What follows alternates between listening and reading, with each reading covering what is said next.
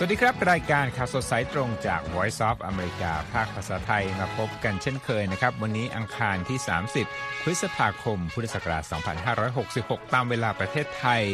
มีผมรัตพล อ่อนสนิทและคุณนิธิการกำลังวันร่วมกันดำเนินรายการวันนี้นะครับหัวข้อข่าวที่น่าสนใจมีดังนี้ประธานาธิบดีไบเดนและประธานสภาผู้แทนราษฎรเควิน แมคคาร์ธีวอนสภาคองเกรสเร่งอนุมัติกฎหมายปรับขึ้นเพดานหนี้โดยด่วนผู้นำสหรัฐยกย่องเหล่าทหารผู้กล้าและเป็นผู้วายชนในวันเมโมเรียลเดย์ของสหรัฐรัสเซียเดินหน้าโจมตีทางอากาศใส่ยูเครนรอบใหม่ส่วนไทยนั้นรับตัวผู้ต้องหาจากแคนาดามาดำเนินคดีปมสังหารอาชญากรข้ามแก๊งญี่ปุ่นทวงแผนส่งดาวเทียมขึ้นอวกาศของเกาหลีเหนือและนายกรัฐมนตรีญี่ปุ่นก็ได้ปลดบุตรชายออกจากตำแหน่งผู้ช่วยเพราะพฤติกรรมอันไม่เหมาะสมท้ายรายการวันนี้นะครับเหยื่อระเบิดนิวเคลียร์ฮิโรชิมาฝึกภาษาอังกฤษเพื่อถ่ายทอดความทรงจำของสงครามและโปรเมียวปาจารีพังงาดคว้าแชมป์ LPGA แมตช์เพลย์รายการแรกเดี๋ยวติดตามครับคุณนิธิการครับค่ะเกาะติดเรื่องเพดานหนี้กันมาหลายวันนะครับล่าสุดเป็นอย่างไรบ้างครับค่ะวันนี้นะคะทางประธานาธิบดีโจไบเดนและทางประธานสภาผู้แทนราษฎรสหรัฐสสเควิน แมคคาร์ธีนะคะเรียกร้องให้สมาชิกสภาคองเกรสเร่งตรวจสอบและอนุมัติกฎหมายปรับขึ้นเพดานหนี้ของรัฐบาลที่ทั้งสองก็เพิ่งตกลงกันได้โดยด่วนนะคะโดยผู้นำสหรัฐค่ะและผู้นำสภาล่างบรรลุข้อตกลงเจรจาเงื่อนไขการปรับขึ้นเพดานหนี้เมื่อวันอาทิตย์นะคะซึ่งจะมีผลบังคับใช้ไปจนถึงเดือนมกราคมปี 2025 ภายใต้เงื่อนไขว่ารัฐบาลนั้นจะต้องรักษาระดับค่าใช้จ่ายภาครัฐให้คงที่ในปีนี้แล้วก็ปรับขึ้นเพียง 1% ในปีงบประมาณหน้านอกจากนั้นนะคะทั้งสองก็ยังตกลงที่จะลดการปันงบสนับสนุนการจ้างงานเจ้าหน้าที่ Internal Revenue Service หรือ IRS ซึ่งเป็นเหมือนกรมสรรพากรของไทยนะคะและยกเลิกงบช่วยเหลือภาวะระบาดใหญ่ของโควิด -19 มูลค่า 30,000 ล้านดอลลาร์ด้วยรวมถึงการดำเนินมาตรการที่ทำให้แน่ใจว่าชาวอเมริกันที่มีอายุ 49-54 ปี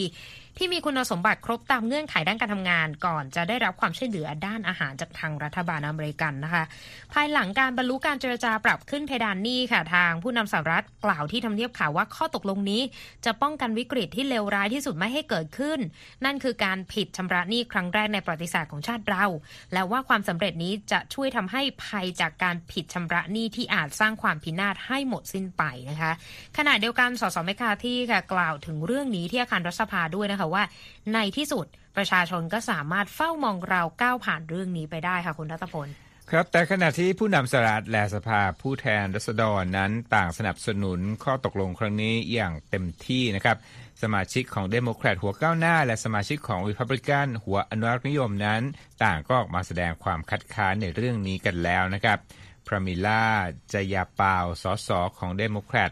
ซึ่งเป็นผู้นำกลุ่มสมาชิกสภาล่างกล่าวสายหัวก้าวหน้านะครับจำนวน102คนกล่าวระหว่างการร่วมรายการ State of the Union ของสถานี CNN ว่าประธานาธิบดีไบเดนและฮาคิม จัฟฟรีสผู้นำเสียงข้างน้อยในสภาผู้แทนราษฎรนั้น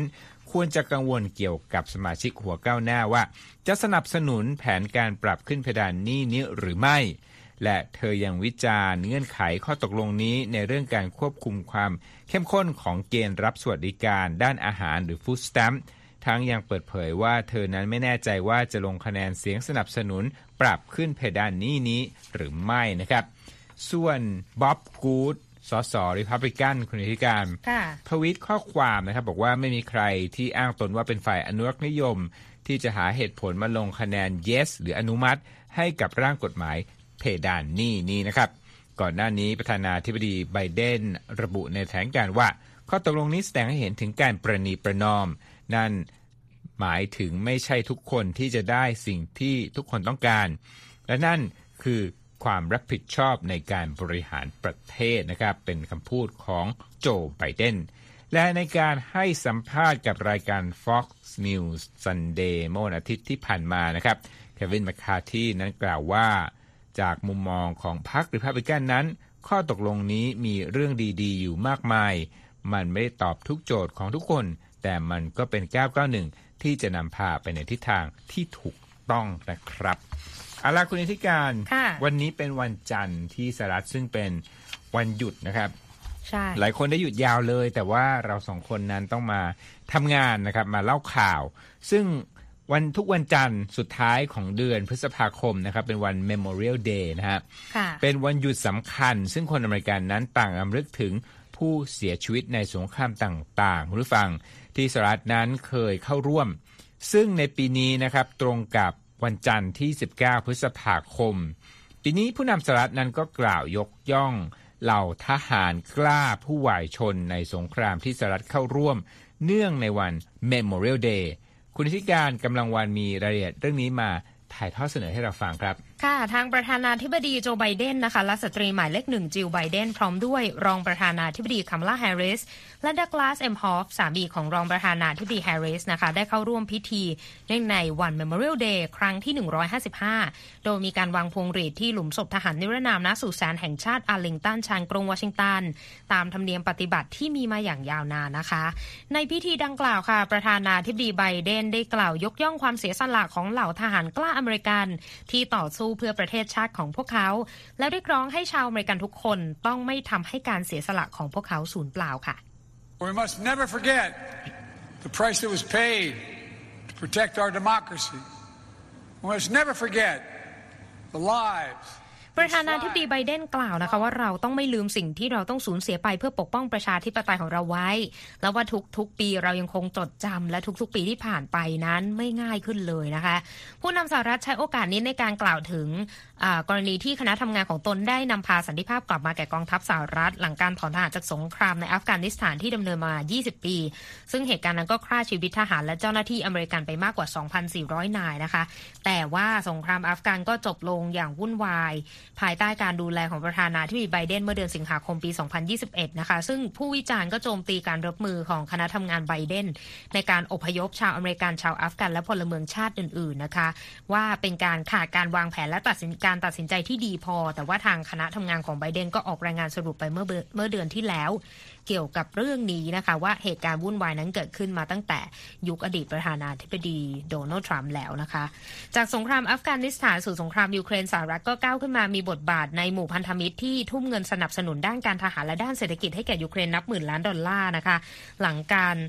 ที่รัสเซียส่งทหารรุกรานยูเครนไปนะคะซึ่งดูเหมือนจะเป็นสงครามที่ยังหาจุดสิ้นสุดไม่ได้ในขณะนี้นะคะ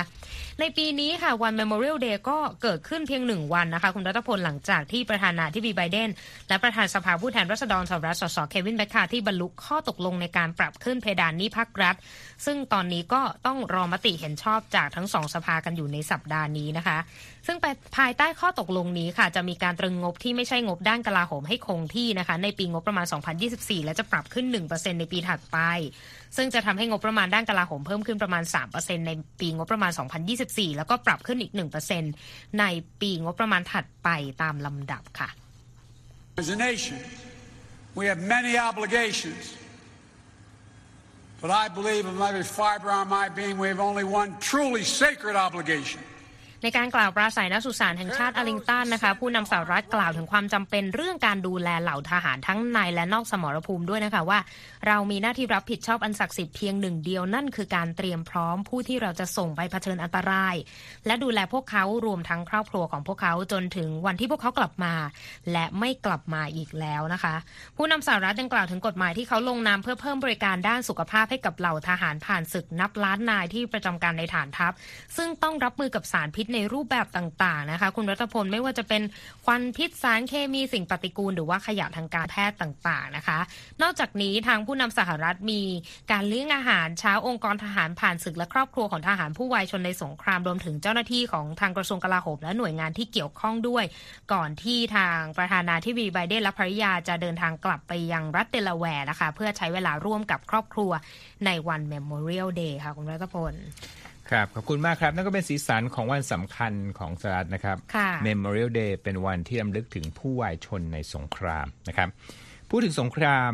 แน่นอนว่าตอนนี้จุดสำคัญนะครับของความขัดแย้งโลกก็คืออยู่ที่บริเวณยูเครนนะครับแล้วก็เราติดตามกันมาอย่างตลอดนะครับล่าสุดนะครับยูเครนรายงานในวันจันทร์นะครับว่ากองทัพรัสเซียนั้นโจมตีทางอากาศใส่กรุงเคียฟรอบใหม่หลังเดินหน้าทำการดังกล่าวติดต่อกันแล้ว2คืนนะครับ นายกเทศมนตรีของเคียฟนะครับระบุในข้อความส่งผ่านแอปพลิเคชัน Telegram ว่า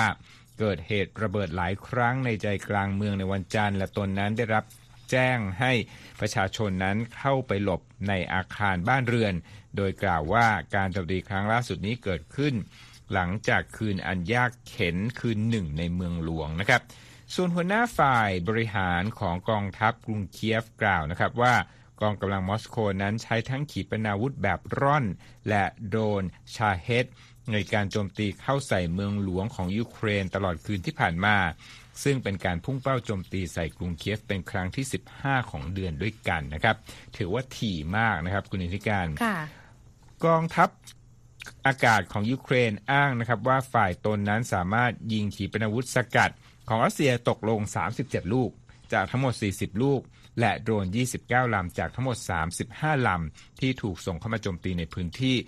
ช่วงค่ำคืนแต่ว่ายูเครนนั้นเปิดเผยว่ามีผู้เสียชีวิตอย่างน้อย1คนและได้รับบาดเจ็บราว18รายจากเหตุการณ์โจมตีครั้งนี้นะครับมาฟังรัสเซียกันบ้างนะครับรัสเซียนั้นเปิดเผยว่ากองทัพของตนได้ยิงโจมตีใส่ฐานทัพอากาศของยูเครนในช่วงค่ำคืนที่ผ่านมาโดยสื่อ RIA ของรัฐบาลมอสโกอ้างข้อมูลจากกระทรวงกลาโหมที่ระบุว่าการโจมตีดังกล่าวนั้นสร้างความเสียหายให้แก่ฐานทัพอากาศมากกว่า1แห่งคุณนิติการค่ะแม้ว่ายูเครนเนี่ยจะไม่ได้ยืนยันคำกล่าวอ้างนะคะว่าฐานทัพอากาศของตนตกเป็นเป้าการโจมตีนะคะแต่ก็มีการยอมรับออกมาว่าขณะนี้กำลังมีการซ่อมแซมรันเวย์แห่งหนึ่งค่ะและมีเครื่องบิน5ลำที่ต้องถูกปลดประจำการในเขตปกครองคาเมเนสกี้นะคะทางตะวันตกของยูเครนแต่ว่าไม่ได้มีการเปิดเผยรายละเอียดของตำแหน่งที่ตั้งนะคะทางรัฐมนตรีต่างประเทศยูเครนดมิโตรคุเลบาค่ะได้ทวีตข้อความที่ระบุว่าการที่รัสเซียส่งโดรนและขีปนาวุธโจมตีเมืองอันสงบเงียบของยูเครนไม่ควรถูกมองว่าเป็นเรื่องปกติไม่ว่ามันจะเกิดขึ้นบ่อยครั้งเท่าใดก็ตามและยังบอกว่าทั้งหมดนี้คืออาชญากรรมสงครามและต้องยุติลงให้ได้ด้วยการเสริมกำลังการป้องกันทางอากาศของยูเครนซึ่งรวมถึงการใช้เครื่องบินรบ F-16 และการทำให้การรุกรานของรัสเซียนั้นจบลงไปดูฝั่งรัสเซียกันบ้างทางรัฐมนตรีต่างประเทศรัสเซียเซอร์เกย์ ลัฟรอฟบอกว่าคำสัญญาของชาติตะวันตกบางประเทศที่จะนำส่งเครื่องบินรบ F-16 ให้กับยูเครนนั้นเป็นการยกระดับสถานการณ์อันไม่อาจยอมรับได้นะและกล่าวว่าพันธมิตรชาติตะวันตกพยายามทำให้รัสเซียอ่อนแออันนี้ตามรายงานของสื่อรัฐบาลมอสโกนะคะทางกระทรวงต่างประเทศรัสเซียยังอ้างด้วยนะคะว่าทางรัฐมนตรีลัฟรอฟบอกว่าการดำเนินการที่ว่าของชาติตะวันตกนั้นถือว่าเป็นการอันนี้ในเครื่องหมายข้อความนะคะเป็นการเล่นกับไฟอยู่ไปดูอีกผู้เล่นหนึ่งทางฝั่งแอฟริกาใต้อันนี้มีความเคลื่อนไหวออกมาคือทางประธานาธิบดีซิริล รามาโพซาบอกว่า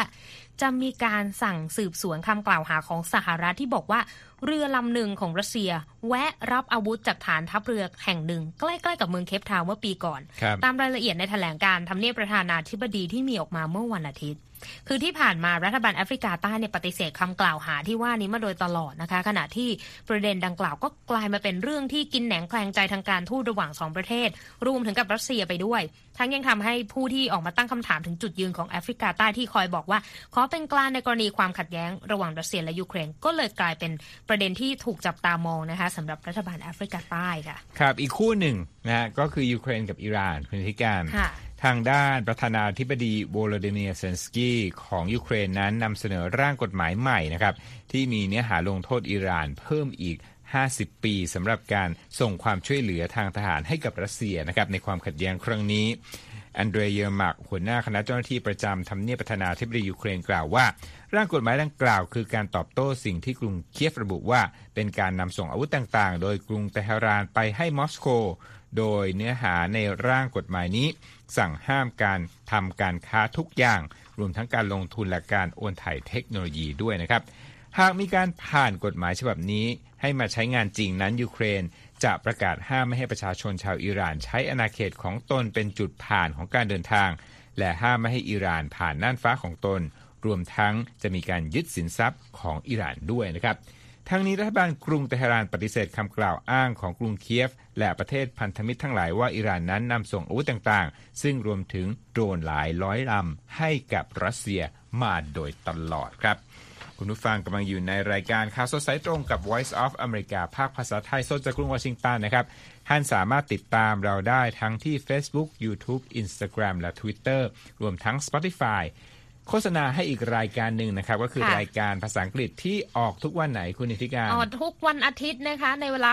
6:30 น.จนถึง 7:00 น.นะคะรายการเรียนภาษาอังกฤษกับ วีโอเอ รูปแบบใหม่จะบอกว่าแบบใหม่แบบสับก็ได้นะคุณรัตพลเพราะว่าเป็นการอัปเดตนะคะการเรียนรู้ภาษาอังกฤษในรูปแบบอเมริกันว่าจะสนทนากันอย่างไรแบบสไตล์อเมริกันนะคะเรียนรู้หลักไวยากรณ์นะคะเรียนศัพท์กับคำในข่าวแล้วก็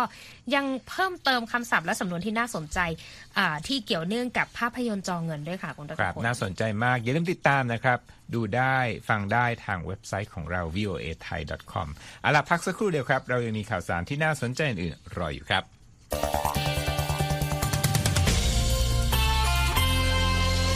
ครับไม่รอช้าครับไปกันต่อที่ญี่ปุ่นเลยคุณนิติการค่ะญี่ปุ่นเนี่ยออกมาเคลื่อนไหวนะคะและให้ความเห็นว่าแผนการของเกาหลีเหนือที่จะส่งดาวเทียมขึ้นโคจรรอบโลกภายใน2 สัปดาห์เนี่ยถือเป็นการละเมิดมติของคณะมนตรีความมั่นคงแห่งสหประชาชาติที่เกี่ยวเนื่องกับการทดสอบขีปนาวุธของกรุงเปียงยางนะคะคือทางเกาหลีเหนือค่ะแจ้งต่อยามชายฝั่งของญี่ปุ่นเมื่อวันจันทร์บอกว่ามีแผนจะปล่อยดาวเทียมขึ้นอวกาศระหว่างวันที่31พฤษภาคมและ11มิถุนายนนี้โดยการแจ้งเตือนนี้มีออกมาไม่กี่สัปดาห์นะคะหลังจากที่สื่อรัฐบาลเปียงยางรายงานว่าทางผู้นำสูงสุดของเกาหลีเหนือคิมจองอึนอนุมัติให้เตรียมการขั้นสุดท้ายของการส่งดาวเทียมแล้วแต่ว่าการส่งดาวเทียมขึ้นอวกาศได้เนี่ยหมายความว่าเกาหลีเหนือจะมีความสามารถในการยิงขีปนาวุธวิถีโค้งวิสัยไกลได้ซึ่งถือเป็นสิ่งที่ถูกห้ามภายใต้มติของคณะมนตรีความมั่นคงแห่งสหประชาชาตินะคะทางฝั่งรัฐบาลกรุงโตเกียวเนี่ยบอกว่าดาวเทียมของเกาหลีเหนือน่าจะต้องบินผ่านน่านฟ้าทางตะวันตกเฉียงใต้ของญี่ปุ่นเหมือนที่เคยเกิดขึ้นในปี 2016 นะคะที่กรุงเปียงยางส่งดาวเทียมสังเกตการขึ้นสู่วงโคจรโดยทางกระทรวงกลาโหมญี่ปุ่นนั้นได้สั่งหน่วยสกัดกั้นขีปนาวุธทางทะเลและทางบกให้เตรียมยิงวัตถุใดก็ตามที่พิจารณาแล้วว่าจะเป็นภัยต่อประเทศให้ตกลงได้ทันทีนะคะอีกด้านนึงคือทางผู้นำญี่ปุ่นก็ได้สั่งการให้รัฐบาลนั้นรวบรวมข้อมูลและวิเคราะห์รายละเอียดทุกอย่างของการปล่อยดาวเทียมของเกาหลีเหนือด้วยฝั่งเกาหลีใต้นะคะมีการส่งคำเตือนผ่านแถลงการในวันจันทร์ไปยังเกาหลีเหนือค่ะไม่ให้เดินหน้าปล่อยโครงการดังกล่าวตามแผนโดยบอกว่าถ้าทำแบบนั้นเนี่ยหมายความว่ากรุงเปียงยางจะต้องชดใช้หากดำเนินการดังกล่าวค่ะคุณรัตพลครับจะไปกันต่อที่ญี่ปุ่นอีกสักข่าวนึงคุณนิติการมีข่าวเกี่ยวกับบุตรชายของนายกรัฐมนตรีญี่ปุ่นนะครับเกิดอะไรขึ้นคือมันเป็นประเด็นว่าทางผู้นำรัฐบาลญี่ปุ่นเนี่ยก็กำลังจะเรตติ้งดีขึ้นมาแต่ว่าเจอกระแสกลบไปนะคะหลังจากที่ทางนายกรัฐมนตรีฟูมิโอะ คิชิดะเนี่ยออกมาเปิดเผยเมื่อวันจันทร์บอกว่าบุตรชายของเขาจะลาออกจากตำแหน่งผู้ช่วยนายกรัฐมนตรีหลังจากมีภาพถ่ายตัวของบุตรชายกับญาติคนอื่นๆในครอบครัวเนี่ยมีการแกล้งจัดการแถลงข่าวที่ทำเนียบนายกก็เลยเกิดเสียงวิพากษ์วิจารณ์กันใหญ่นะคะเกี่ยวกับพฤติกรรมที่เกิดขึ้นตามรายงานของรอยเตอร์โดยทางนายกรัฐมนตรีคิชิดะเนี่ยบอกว่าทางโชทาโร่คิชิดะค่ะจะลาออกจากตำแหน่งดังกล่าวในวันพฤหัสบดีนี้โดยบอกว่าการเปลี่ยนแปลงที่จะเกิดขึ้นนี้เป็นเพราะพฤติกรรมอันไม่เหมาะสมซึ่งเกิดขึ้นที่ทำเนียบนายกนะคะโดยผู้นำญี่ปุ่นบอกว่าพฤติกรรมของเขาในที่สาธารณะนั้นไม่เหมาะสมในฐานะที่คนนัดมีตำแหน่งทางการเป็นผู้ช่วยด้านการเมืองจึงตัดสินใจเปลี่ยนตัวเขาออกเพื่อแสดงความรับผิดชอบนะคะโดยก็อย่างที่บอกไปค่ะในช่วงที่ผ่านมาเนี่ยทางผู้นำรัฐบาลกรุงโตเกียวก็ได้เสียงตอบรับเชิงบวกนะคะหลังจากเป็นเจ้าภาพจัดประชุมสุดยอดผู้นำกลุ่ม G7 ที่ฮิโรชิมา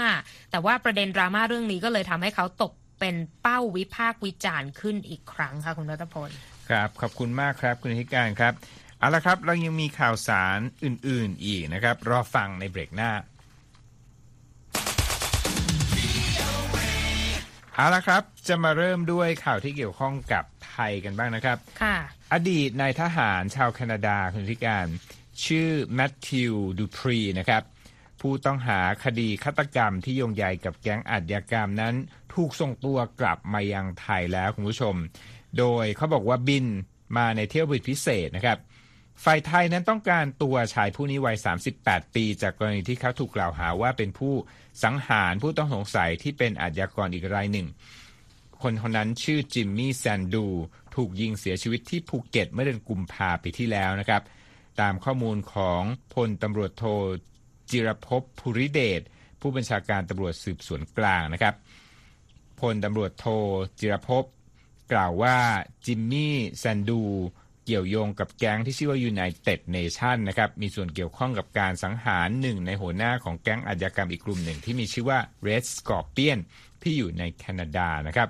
ภาพคลิปวิดีโอแสดงให้เห็นว่าดูพรีนั้นถูกใส่กุญแจมือและอยู่ท่ามกลางตำรวจขณะอยู่บนเครื่องบินตามรายงานของสำนักข่าวรอยเตอร์สนะครับเจ้าที่ตำรวจกล่าวครับว่าการส่งตัวผู้ต้องหาเข้าประเทศในครั้งนี้ใช้เที่ยวบินพิเศษของไทยสาเหตุเป็นเพราะอะไรไหมคุณนิติการเขาบอกว่าสายการบินพาณิชย์ปฏิเสธที่จะนำตัวนายดูพรีเนี่ยกลับมายังไทยเพราะว่ากังวลเรื่องความปลอดภัยนะครับย้อนกลับไปเมื่อเดือนธันวาคมศาลที่รัฐแอลเบอร์ตาของแคนาดานั้นอนุมัติให้ส่งตัวนายดูพรีนั้นกลับมายังไทยได้ก็นำมาสู่เหตุการณ์ที่เกิดขึ้นในครั้งนี้นะครับสำหรับความเคลื่อนไหวของตลาดหุ้นนะฮะคุณนิติการวันนี้เป็นวันหยุด Memorial Day นะครับตลาดหุ้นที่นครนิวยอร์กจึงไม่เปิดทำการแต่แน่นอนว่าถ้าเปิดทำการวันพรุ่งนี้เนี่ยจะต้องรอรับข่าวเรื่องเพดานหนี้อย่างแน่นอนนะครับเอาละครับจะตามไปด้วยเรื่องที่ผมว่าน่าสนใจอย่างยิ่งนะครับที่เมืองฮิโรชิมาประเทศญี่ปุ่นนะครับก็เป็นจุดสนใจของคนทั่วโลกอีกครั้งเมื่อเร็วๆนี้ที่การประชุม G7 นั่นเองนะครับแล้วก็คุณธัญพรมีรายงานจากรอยเตอร์นะครับเรื่องราวของเหยื่อระเบิดนิวเคลียร์ที่ฮิโรชิมาเธอพยายามฝึกภาษาอังกฤษเพื่อจะถ่ายทอดความทรงจำของสงครามเชิญติดตามเรื่องนี้จากคุณธัญพรสุนทรวงศ์ครับคุณยายเทรุโกะยาฮาตะในวัย85ปีชาวเมืองฮิโรชิมาของประเทศญี่ปุ่นคือหนึ่งในผู้รอดชีวิตจากเหตุการณ์ทิ้งระเบิดปรมาณูลงเมืองโดยสหรัฐในปีค.ศ. 1945และน่าจะเสียชีวิตไปตั้งแต่ในวัยเด็กแล้วเพราะเธออยู่ที่เมืองนี้ในวันที่6สิงหาคมซึ่งเป็นวันที่เกิดเหตุค่ะในวันเกิดเหตุดังกล่าวผู้คนหลายหมื่นคนในฮิโรชิมาเสียชีวิตในทันทีและผู้คนอีกหลายพันคนได้รับบาดเจ็บและมีอาการเจ็บป่วยหลังจากนั้นเป็นเวลายาวนานคุณยายยาฮาตะเป็นที่รู้จักกันในนามฮิบาคุชะหรือผู้รอดชีวิตจากระเบิดปรมาณูโดยบรรดาผู้รอดชีวิตอย่างเช่นคุณยายยาฮาตะมักจะเดินทางไปตามอนุสรณ์สถานต่างๆของเมืองเพื่อบอกเล่าเรื่องราวที่เกิดขึ้นเมื่อเกือบ80ปีที่แล้วค่ะคุณยายยาฮาตะจะพูดคุยกับผู้ที่มาเยี่ยมชมพิพิธภัณฑ์อนุสรณ์สันติภาพที่ฮิโรชิมาซึ่งถูกสร้างขึ้นมาเพื่อรำลึกถึงผู้เสียชีวิตในเหตุการณ์ระเบิดครั้งนั้นเธอเล่าว่าเธอยังจำวันที่เมืองถูกทิ้งระเบิดได้ดีว่าเป็นวันที่ท้องฟ้าเปลี่ยนเป็นสีฟ้ามนและในตอนนั้นเธอได้ล้มลงกับพื้นและหมดสติในทันทีค่ะThe entire sky flashed and was illuminated in bluish white. ตั้งแต่ปี 2013 คุณยายยาฮาตะเดินทางไปทั่วโลกเพื่อบอกเล่าเรื่องราวของเธอแต่เธอพูดได้แต่ภาษาญี่ปุ่นเท่านั้นดังนั้นล่ามหรือผู้ที่พูดได้ทั้งภาษาอังกฤษและภาษาญี่ปุ่นจะเป็นผู้เล่าเรื่องแทนนะคะแต่ในปีต่อๆมาคุณยายยาฮาตะเริ่มเรียนภาษาอังกฤษเพื่อที่เธอจะได้เล่าเรื่องราวด้วยเสียงของเธอเองและในปี 2021 เธอก็เริ่มสามารถบอกเล่าเรื่องราวเป็นภาษาอังกฤษได้ค่ะเธอบอกว่าการเรียนภาษาอังกฤษเพื่อที่จะได้สื่อสารด้วยคำพูดของตัวเองและเสียงของตัวเองเกี่ยวกับสิ่งที่เกิดขึ้นในวันนั้นคือความใฝ่ฝันของเธอและเธอเรียกสิ่งที่เห็นในวันนั้นเป็นภาษาญี่ปุ่นว่าเป็นเรื่องที่น่าอนาถและน่าสลดใจค่ะในการบอกเล่าเรื่องราวคุณยายยาฮาตะจะอ่านจากสคริปต์ที่แปลมาจากภาษาญี่ปุ่นที่เธอเขียนขึ้นเองและเธอฝึกพูดโดยใช้วิธีการฟังเสียงที่บันทึกไว้โดยเจ้าของภาษาอังกฤษและจะมีเขียนโน้ตเพื่อช่วยในการออกเสียงที่ถูกต้องอีกด้วยค่ะ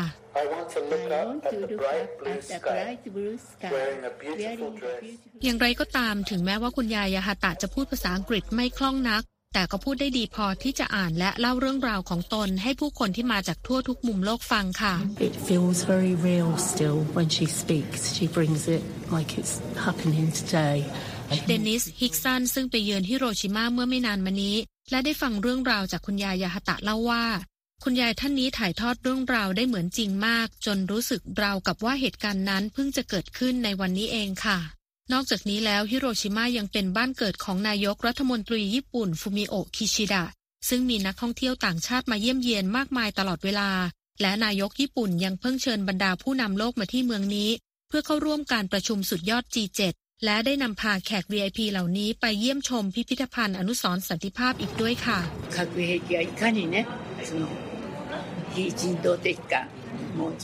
ท้ายสุดคุณยายยาฮาตะแสดงความหวังว่า บรรดาผู้นำประเทศต่างๆจะหาทางยุติการใช้อาวุธนิวเคลียร์โดยไม่ใช่แค่การพูดถึงแต่เรื่องอุดมคติหรือเขียนออกมาเป็นลายลักษณ์อักษรเท่านั้นแต่ต้องลงมือปฏิบัติอย่างเป็นรูปธรรมอีกด้วยค่ะธัญพรสุนทรวงศ์ VOA ภาคภาษาไทยกรุงวอชิงตันค่ะ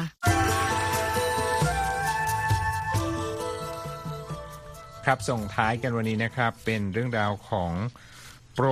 คนเก่งจากไทยอีกแล้วในรายการ LPGA คุณผู้การวงการกอล์ฟนี่มีเรื่องราวให้คนไทยใจฟูกันอยู่เรื่อยเลยนะคะล่าสุดนี่คือโปรเมียวปาจารีอนันต์นฤการค่ะนักกอล์ฟหญิงชาวไทยสร้างชื่ออีกครั้งนะคะด้วยการคว้าแชมป์การแข่งขันกอล์ฟแบบแมตช์เพลย์ของ LPGA ค่ะรายการ Bank of Hope LPGA Match Play นะคะเมื่อเย็นวันอาทิตย์ที่รัฐเนวาดานะคะโดยในรอบชิงชนะเลิศค่ะโปรเมียวเอาชนะอายากะฟูรุเอะจากญี่ปุ่นค่ะท่ามกลางอากาศที่ร้อนอบอ้าวนะคะในแถบทางเหนือของนครลาสเวกัสแต่ว่าชัยชนะครั้งนี้เนี่ยเป็นแชมป์ LPGA ทัวร์รายการที่2ของปาจารีแล้วนะคะหลังจากที่เคยคว้าแชมป์รายการ ISPS Honda World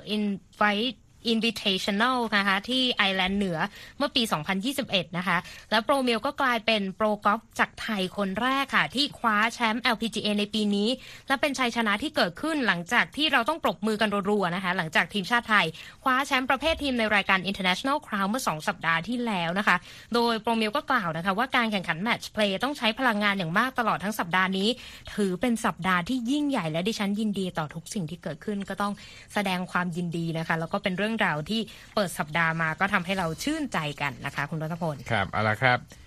ครบทุกรสนะครับทั้งการเมืองระหว่างประเทศกีฬานะครับและข่าวสารต่างๆจากแวดวงหลายวงการด้วยกันวันนี้ครับรายการข่าวสดสายตรงต้องลาไปก่อนวันนี้นะครับผมและคุณนิติการสวัสดีครับสวัสดีค่ะ Voice of America Washington ครับสวัสดีค่ะ Voice of America Washingtonครับและที่จบไปเป็นรายการจาก VOA ภาคภาษาไทยรายงานสดส่งตรงจากกรุงวอชิงตันประเทศสหรัฐคุณผู้ฟังสามารถติดตามข่าวสารจากทั่วโลกได้ในทุกที่ทุกเวลาที่เว็บไซต์ voathai.com รวมถึงทุกช่องทางในโซเชียลมีเดีย Facebook, YouTube, Twitter และ Instagram เริ่มต้นวันด้วยการอัปเดตข่าวสารจากทั่วโลกผ่านรายการข่าวสดสายตรงจาก VOA ภาคภาษาไทยและสุดสัปดาห์กับ VOA ทั้งยังเรียนรู้เรื่องราวทางวัฒนธรรมและไลฟ์สไตล์ผ่านรายการภาษาอังกฤษแบบอเมริกันของเรา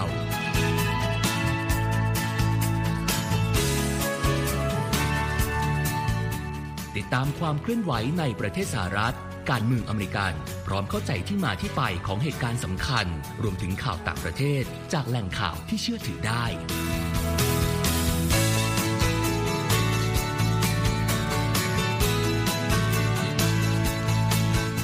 นอกจากนี้ VOA ยังมีบทสัมภาษณ์และคอนเทนต์แบบ Exclusive จากบุคคลที่น่าสนใจหลากหลายวงการและยังมีเรื่องราวของคนไทยในประเทศสหรัฐอีกด้วย